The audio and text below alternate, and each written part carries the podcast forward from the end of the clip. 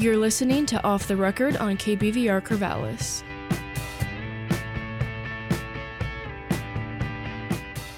Welcome back. I am DJ Fluorite, and today I'm excited to be joined by Beau Wheeler. Hey, thank you for having me. Yeah, of course. So, you recently released your debut album, Flying Colours, on June 3rd, and a lot of different experiences inspired this record. Can you tell us about it? Yes, it's um it's quite I'm really I'm really feeling amazing about this record. Not every recording that you do do you actually feel like comes out in a way that you're you're super stoked on. But uh, this record was written through a time in my life where I was going through treatment for cancer, and I also came out as trans. And I in Canada you can get funding for recording, and I hadn't been I've never I couldn't get funding, and so I hadn't made a record for quite quite some time. So this record is a collection of m- the songs that I think are the most emotionally impactful from a, from like uh, quite a few year span. In in my life, I've been writing since I was like a little kid, but I just hadn't made any recordings. And uh, so this this record, I was hoping to like record it live at a show, and this was set up and there was going to be a video and an album and everything like that. And then that was on March 15th, the day that everything got shut down for the pandemic. So, oh my so, gosh. yeah. So then I was like, okay, well, um, can't do that. And I have a band, I play with the band. And uh, my idea was that I wanted to do a live off the floor record, kind of like an old school record. Like I grew up listening to like John Lennon, Imagine, and Ella Fitzgerald, and all these old school 60s records where everything's live, including the vocal. And I wanted to do that. So I couldn't do that at that time. So I made a synth pop record during the pandemic where I played all the instruments. And then at the end of the pandemic, when things opened up a bit, I was able to go into the studio for three days with my band, and we just recorded another record all live in three days. Yeah, well, you're leading me right to the next question. So you were simultaneously working on another album. So what was that like working on two projects at once?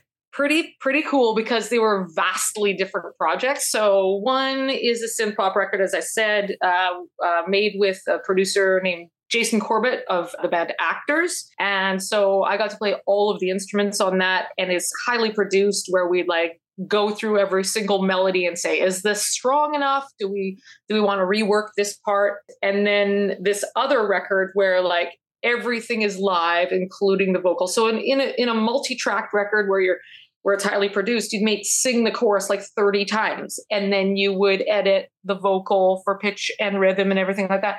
Whereas the other record the first song on the record open up your heart is we just turned on all the recording equipment and played the first song and that's the first take and the only take we did of that song. There's no there's nothing there's been nothing done to it. So completely different experiences Yeah.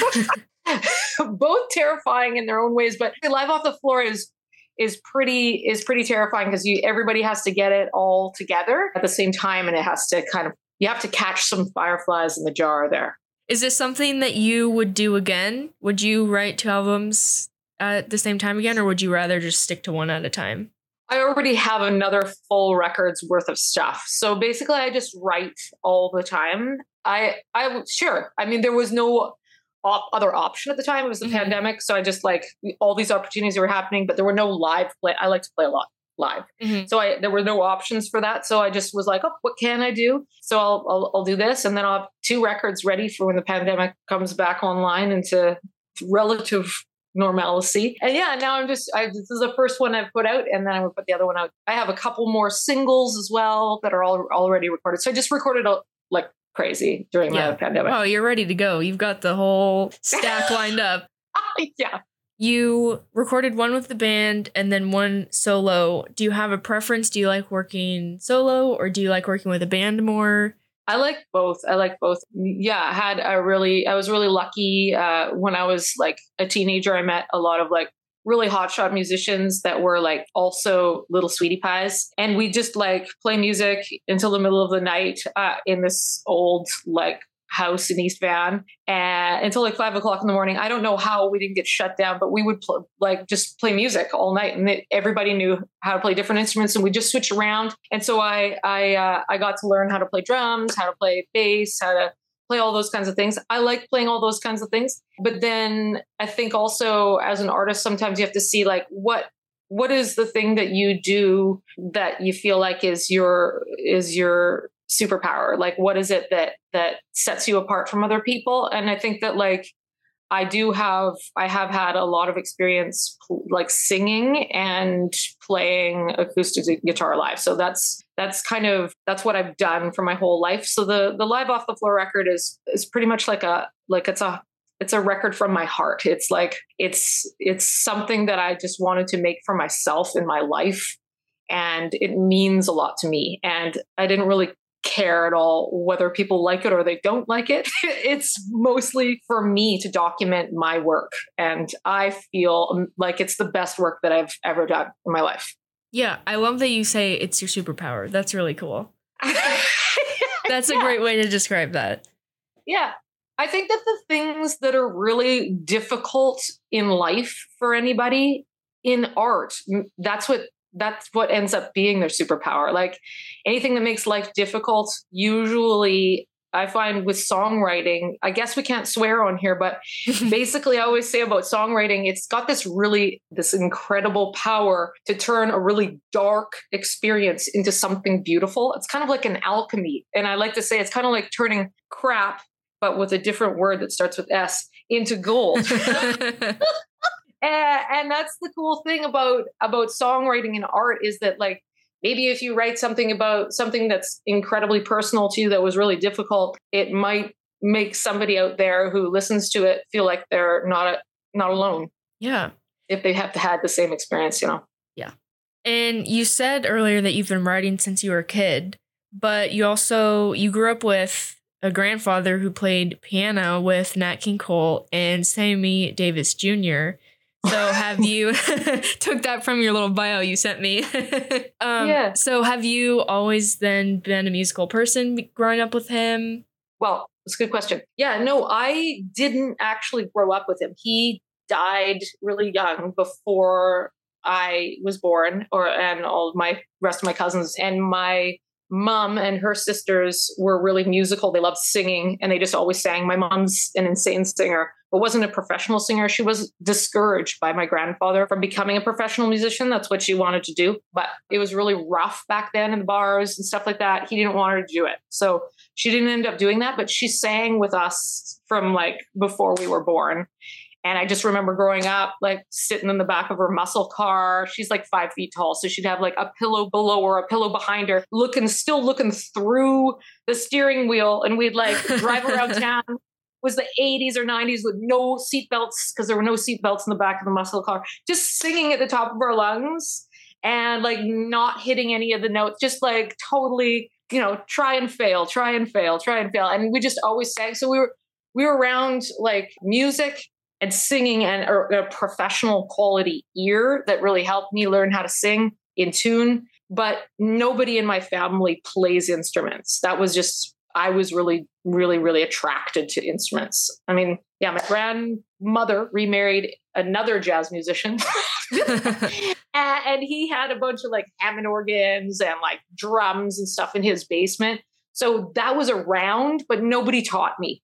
I just wanted to do it and I just mm-hmm. it was just magnetized towards it. Yeah. Which was the first instrument that you played? I started off with guitar. My mom really encouraged me to play guitar and I had a really really snarly guitar teacher who who basically like my grandmother was a nurse and she nursed this guy back to health his health because he was in a, a really bad motorcycle accident and he lost the use of his hand. He was a guitar player and he had to learn how to play the other way, left handed, and was really like had a lot of angst. And it was incredible. I guess like the one thing I learned from him is like when you're playing music, never stop. Like if you make a mistake, don't stop.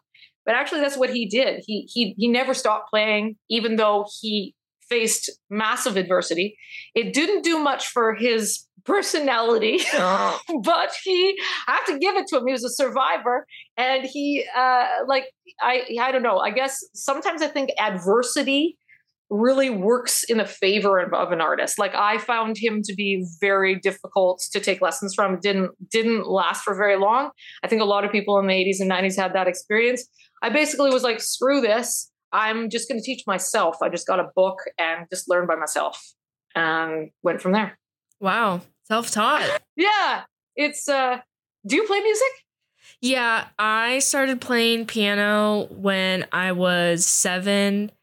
And then I did that through elementary school. At one point, I did want to quit. I didn't like it anymore, but my mom was like, no, you have to keep doing it. It's good for your brain. And I'm like, eh, but I don't want to. But then I'm glad she did make me still do it. But Yeah. then I got to high school and then didn't play piano anymore. But at my high school, we had a super awesome guitar teacher and you could take it like as a class. So I Uh-huh. took beginning guitar sophomore year and it was super awesome. So then junior and senior year, I took advanced guitar. So now I play guitar too. Very cool. Yeah, I think a lot of people have really difficult experiences with learning music because it's frustrating. Oh, and also yeah. the yeah, the way it's taught is is really disconcerting. It's it's generally lots of most people have awful experiences. I think that like the most important thing with music is to and I mean even as a professional musician is to make sure that you keep your inspiration and that you're always having fun that you're approaching it as play and not as work. But that's going to make you work harder because if you're just loving it like you're you're immersed in music. You are you know you're working in radio. Like it's it's just when you're doing it because it's fun it makes you want to do way more. It's just the way the brain works. Yeah. yeah. And sometimes then when you make it work, you're like, well, this isn't fun anymore because it's not my hobby.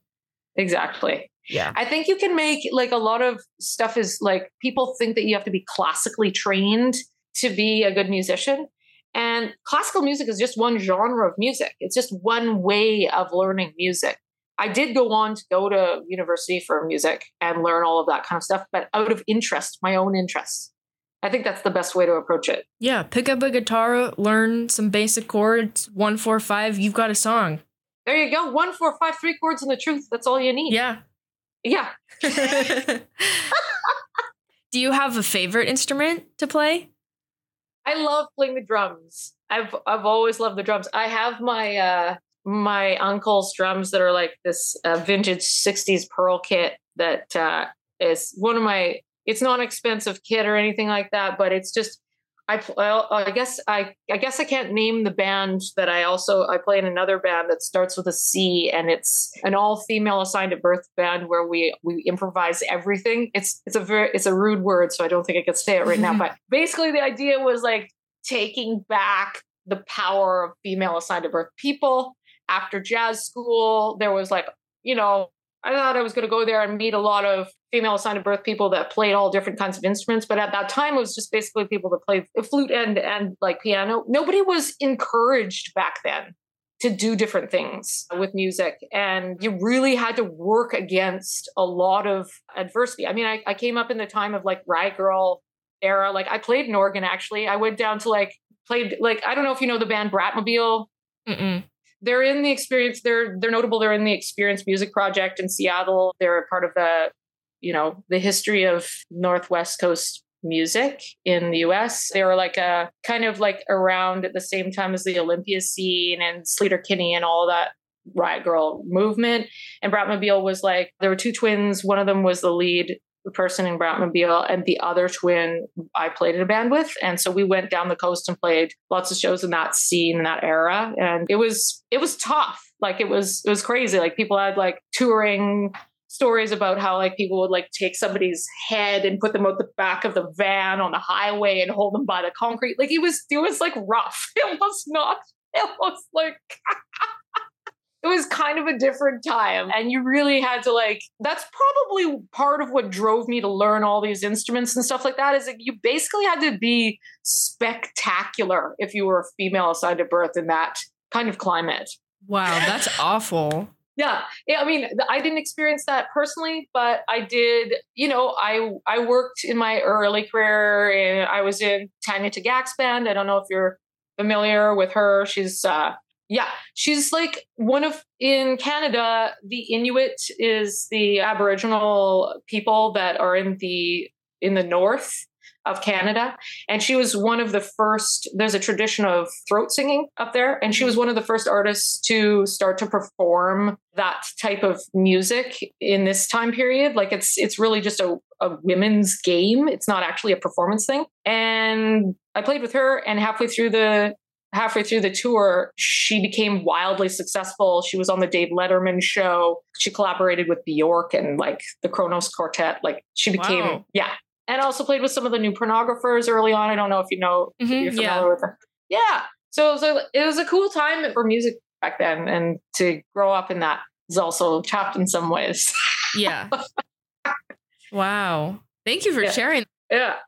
And you said earlier you really like to perform live. What do you like about it? What's your favorite thing? I think that for me, when I'm performing live, the most I do a lot of I perform solo and with a band, and I think that my favorite thing about performing is I was inspired by John Lennon when I was a little kid. I felt like he had a message. Not the best musician, but always had kind of this message of love that's underlying and that doesn't really exist like a like a like not love in a sexual sense but like that kind of idea of love is not really in our mainstream culture and i find when i perform that's kind of like what i hold in my mind when i'm performing is like how do you break down the barrier of the between the audience and the performer like people are used to consuming music and art now through a screen. And also, they're used to it being helped by lots of technology to be better than what it actually is. And I like to like just come off the stage and be like, this is just a person with a guitar, and that's it. I have no tricks. This is what this is. And it kind of is jarring for some people. And like, yeah, a visceral performance can sometimes jog people out of the thinking that you know like you you can actually break down barriers with music. It is possible. I just went on tour in like alberta which is basically the texas of canada. Talked about coming out as trans. And I, there was a lot of elderly in the audience. I, at the beginning of the tour i was like am i going to talk about this stuff? I don't know how this is going to go. It was amazing. Awesome. Yeah. It's uh i think that like mu- music is has an incredible power for positivity. Like, I, I mean, I played a few songs first so people can get to know you, mm-hmm. and then talked about transness. Talked about, I like to call it transiness. Uh, talking about how, like, you know, this is just being, uh, this is just language that makes everybody feel safe and everybody feel like they're a part of the uh, of the conversation. Yeah. Is there a favorite venue you have to perform at? Uh, favorite venue. Well, I'm playing at the Commodore Ballroom coming up. I'd say that's one of my favorites. Commodore Ballroom in Vancouver is it's like this old venue that's still like a like a kind of a punk rock venue. Like you get but it's been around since prohibition. It's got a sprung horsehair floor and everybody's played there. Like huge huge acts cat power like tons tons and tons of people. Stevie ray vaughan like crazy people I'm going to be playing there for the opening of Pride with Queer as Funk. So I'm super, super stoked to be playing with them and uh, playing at Vancouver Pride. Cool. What are your pre show rituals? Ah, oh Lord. um, I don't really have pre show rituals other than I I sing like six hours a day. So I'm warmed up already. And what I usually do is just sing the same song to begin with. I usually sing that song that's the first song on my record, Open Up Your Heart. It's a song that I feel really comfortable with and really strongly about. And I believe in it. And I think that, and it's it's something that I, I know how to do. So it's just kind of like a security blanket for me. And it also runs the gamut. It's like really soft and really loud. And it gets me going, gets me fired up. Good opener song. Yeah.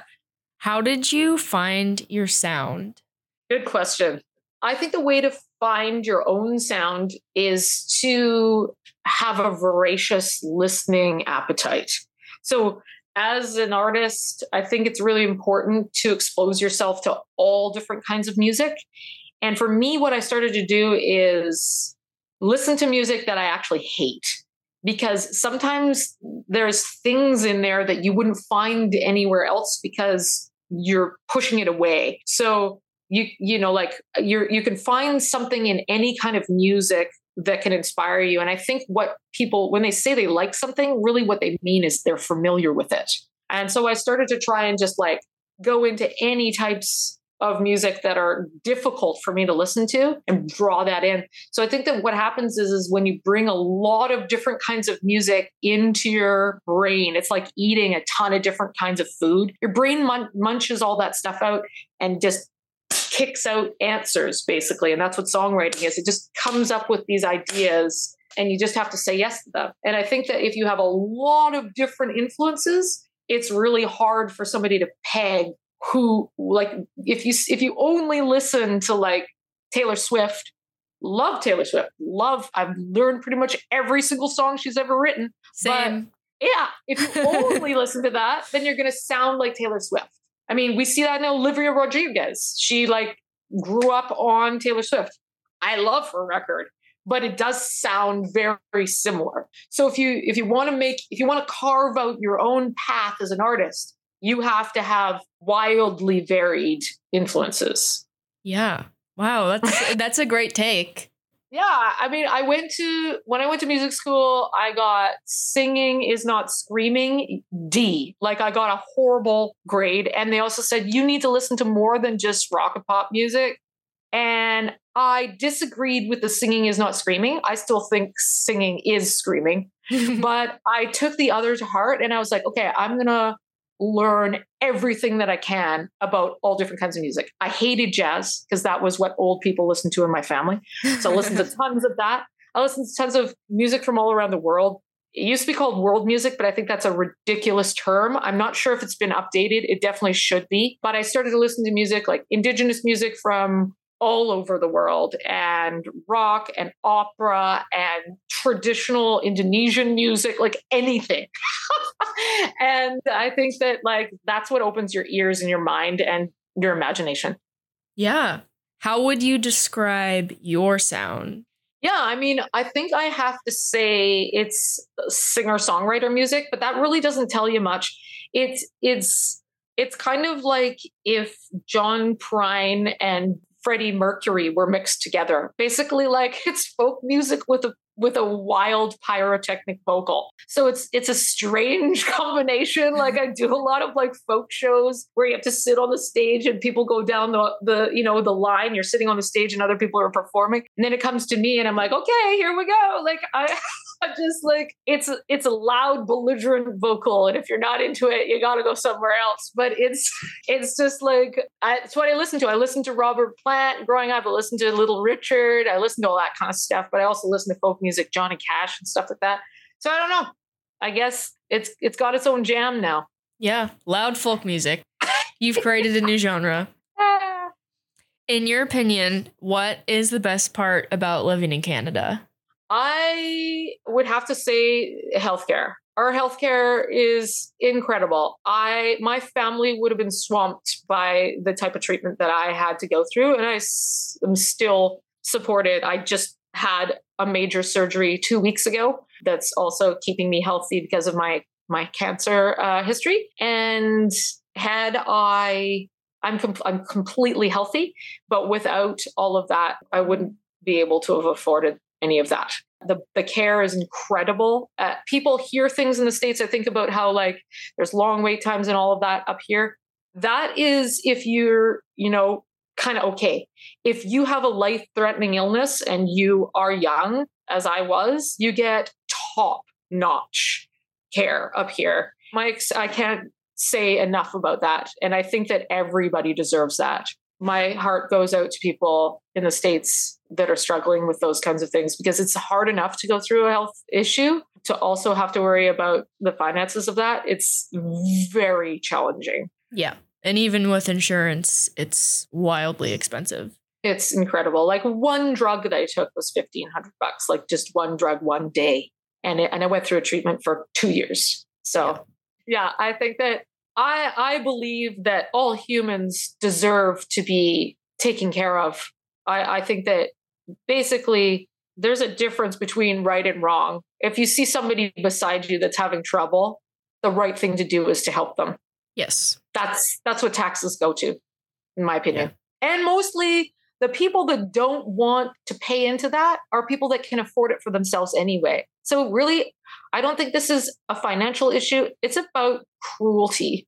I think that kindness is is the answer in a society. And my experience is that there's a most people are kind.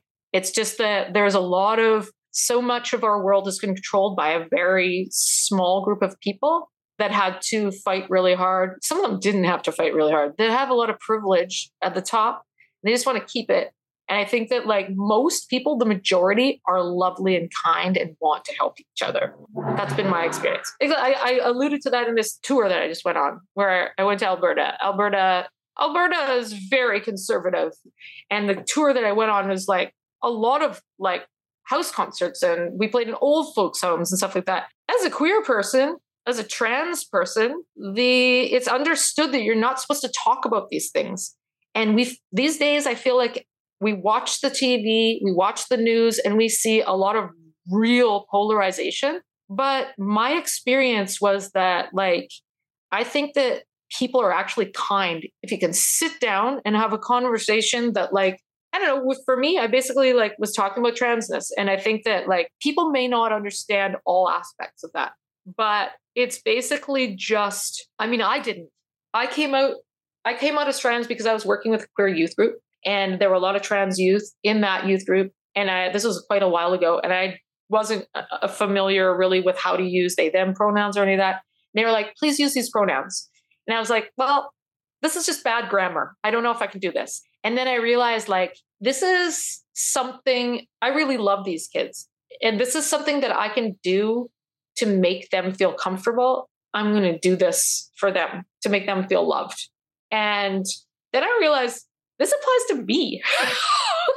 like this is this is who I am and there wasn't anything like this when I grew up. That people were just mean. They didn't have language to describe people that like were like fell differently on the spectrum. But I mean, everybody knows a little male assigned at birth person who likes to like bake or a female assigned birth person who likes to like play hockey or like, you know, it's just that. That's all it is. That's the way I described it. It's far more complex than that, obviously, but that's the way I described it on this tour to try and reach people that may not understand this at all. Because in Vancouver, yesterday or the day before, I was in an arts part of town where they have a theater, there's a theater school there that gives summer camps for learning how to do drag for youth. And there's been massive protesting and hate, so much so that this little kid's theater school has to have security guards out the front. So there was a protest planned. I don't think it's a protest. It was basically hate and bigotry planned for two days ago in Vancouver. And the queer community and arts community planned a counter protest. And it was basically a huge rainbow festival. It was insane. It was amazing. So many people came down and showed their support for the queer community and those queer children. And the opposite side had signs saying things like, you're sexualizing children. And for me, I just, I don't agree. I feel as though you're born a certain way. Everybody who's a parent knows that you can assert only a certain amount of influence on a kid, but they're going to be who they are. And these kids are just being who they are, and they don't want to be harassed for it by adults. So take your signs and take them somewhere else. That's what I have to say about it. Okay, this is a major turn um, for this next question. yeah. But if you were a tree, what kind of tree would you be? Oh wow, I love your your left turn there. I think the first thing that comes to mind is on the west coast of of uh, like just on the west coast right by Vancouver here, Vancouver Island. There's this big island that's the size of the UK. And up the coast there, there's a, an area called Tofino where you can learn to surf and stuff like that. And in that area, there are trees that are 1500 years old and people still want to log them. They're old, old growth trees. So uh, these trees are almost like from the beginning of our calendar. like year zero. That's how old they are. So I think the re- I would say if I were a tree, I'd be one of those ancient rainforest trees, like one of those old Douglas firs or cedars. Mostly, I don't aspire to be like them or never could be, but I would just like to bring awareness towards them because I think that they are incredibly special. They're beings and they need to be protected. What was the last book you read? I will read anything with an elf in it. I'm a huge nerd with my reading. But uh, recently, what have I been reading? I'm reading actually the picture of Dorian Gray right now. Some good queer literature. But yeah, I do. I am a big, like, Lord of the Rings, Harry Potter fan, all that kind of thing. Dune. I, I love Dune. Anyway. I do love all that kind of thing. Are you are you a are you a science fiction nerd? Not really. No. I in like fourth grade I tried to read Harry Potter, wasn't into it. And then I tried No. again later and I was like, I still don't like this. And then people kept telling me, like, okay, well, the first book is not the best. You just got to get past that one. And I was like, but I don't want to read this whole book. Just like it's so long. Totally. Yeah. One that's really cool is the stuff written by Ursula K. Le Guin are pretty cool. A female assigned to birth writer in the midst of a male dominated genre. I think she's pretty cool and a way better writer. Plus, I don't know if I completely support J.K. Rowling after her some of her comments on transness anymore, but uh, there you have it. Yeah. Yeah. What actor would you cast to play yourself in a movie about your life? Ooh, wow. What actor? Oh man, this is a tricky one. I think maybe I like Erika Linder. I don't know if you know who Erika Linder is. That Erika Linder's a, a queer model, but also actor, and has in, been in a couple of queer movies. I think that her pronouns are she, her. Really plays with gender in a cool way, and went through a mask period that I thought was really empowering she's playing with gender now in different ways as we are all like doing throughout our life. But there was a mask period there that I really identified with. So probably say her. What is the coolest place you've visited? Well, I have to say, hmm, that's a tricky one. I had a really impactful visit to Indonesia by myself when traveling. In the 60s, there were like four women chosen by a male scientist to study the great apes in the 60s. So, like Dian Fossey, Jane Goodall, and Biruté Galdikas were sent off into remote areas to study chimpanzees and gorillas and orangutans. And I took a course with Biruté Galdikas at the University in Vancouver. And she wrote a book about how she lived in remote Borneo with orangutans. And I was like, I have to go to Indonesia. I also studied the music from Indonesia, Vancouver. There's a in Indonesia, the classical music is is is played on a gong orchestra. It's called a gamelan, and you have to have the entire orchestra in order to play the instruments because they're tuned together. You can't take one instrument and play it with another. And there was a an orchestra donated to the university I went to, so I studied that music and went to Indonesia and studied that music there in Bali. It was pretty impactful. I think that would be that would be the place, Bali, Ubud. Yeah, wow, that sounds really cool. Some of these answers are a nerd's paradise, aren't they? yes. So you have a tattoo of the ship that is also your album cover. Which mm-hmm. one came first? The album mm. artwork or tattoo?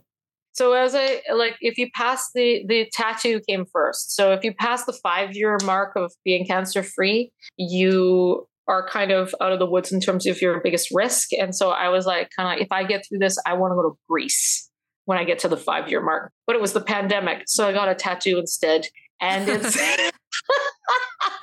it's, uh, all of these things sound like a lot of privilege, and they are. I'm very lucky to have my health. And this, so my friend Shannon Hammett made this tattoo for me. I chose this ship, and basically it's about kind of being true to yourself that was my lesson through cancer. So I thought, oh, what am I going to put on the front of this record? Well, that's what symbolizes this period of songwriting. So I'm just going to put the title in the flag there and uh, and use that. And now you've got your it's like reverse of when people get like something to symbolize their album as a tattoo after you had the tattoo first and now it's your album artwork. Yeah, yeah. It's uh I think that like with the arts and music, I feel like for myself, the main thing that allows you to play music, you asked about style earlier, uh, in your own style is basically just listening to yourself and taking the risk of being your actual self in front of strangers. And that's a harder thing than it seems. It's always terrifying. It never goes away. But I think that, like, it's also thrilling and beautiful. And I think that, like, just allowing people into your story lets them know your work in a deeper way. I didn't used to talk about what my work was about. I just wanted to stand alone. But I think that people really relate more when you allow them into yourself a little bit more. And uh, I am a private person, but I do believe in the power of the arts and and I do and I I teach music. So I, I have a lot of youth that I work with, especially queer, non-binary youth. And I really I always think about them when I'm putting out work. And like I always try and hold standards like of like what how would they see this? Am I making the right decision putting these things out? And I if if I say to them, you have to be yourself, then I guess I have to too. Beautiful.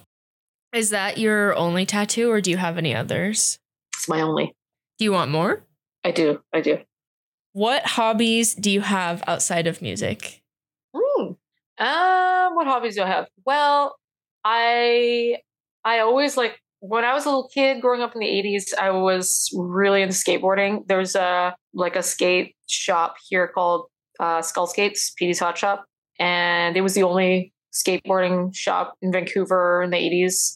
And it's like worldwide renowned. It's uh, in, there's one in Japan. There's there's a few of them, and I grew up just going there. Like at that time, it was like not acceptable for female assigned at birth people to skateboard at all.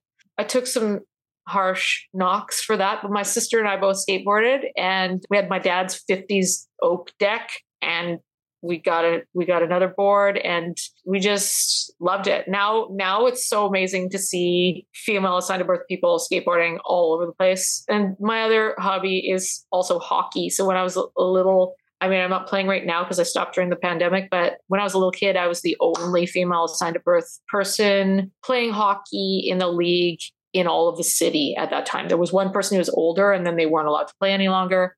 And I played and that was it. And I took serious, harsh crap from the parents of the people on my team. And it was not a cool time. And now in Canada, I don't. I, our five dollar bill had a female assigned at birth person playing hockey on it. I think it's changed now, but that was a freaking cool thing to see for yeah, me. That's awesome.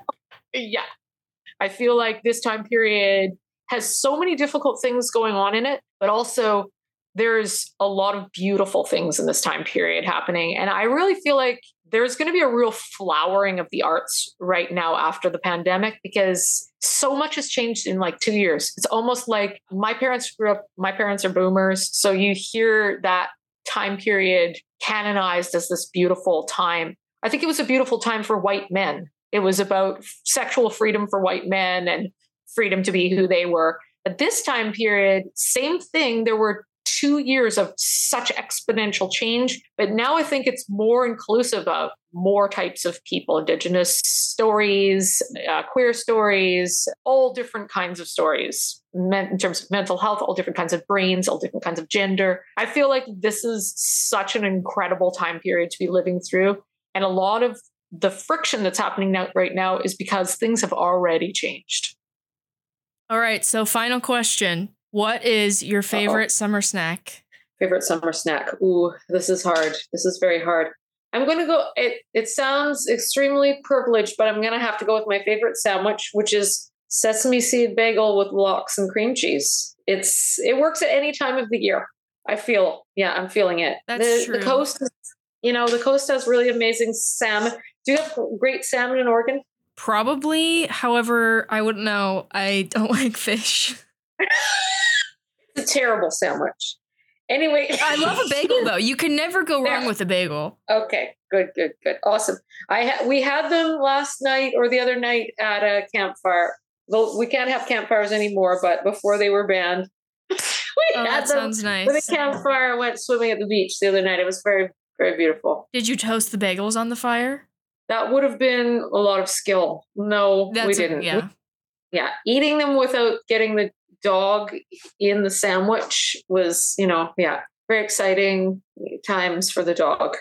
So uh, we just managed to eat them with a stick, you know, getting the stick and the cream cheese and putting it on the bagel. Yeah, the Yeah. best. I'm I'm sure it was great for everyone that likes to eat fish, but you can you can never go wrong with a bagel sandwich. So I'm sure it's delicious. That's the truth. It's the truth. Well, Yeah. thank you so much for coming on the show and sharing with us. Um, anything else you want to share or let people know where they can find your music and social media? Yeah, follow me on Instagram, uh, Beau Wheeler Official. B E A U is how you spell my first name. Beau Wheeler Official on Instagram. Follow me on Spotify. Uh, what else? I've got a website that's just beauwheeler.com. And I'm all over the everything. I'm I think Beau the Dreamer is my Twitter. Who knows how to work Twitter? Yeah, so uh, yeah, please hit me up, contact me if if you wish, and reach out and chat about music or or songwriting or anything that you wish. Awesome. Thank you so much for coming on the show and tuning in. That was Beau Wheeler off the record. See you next time.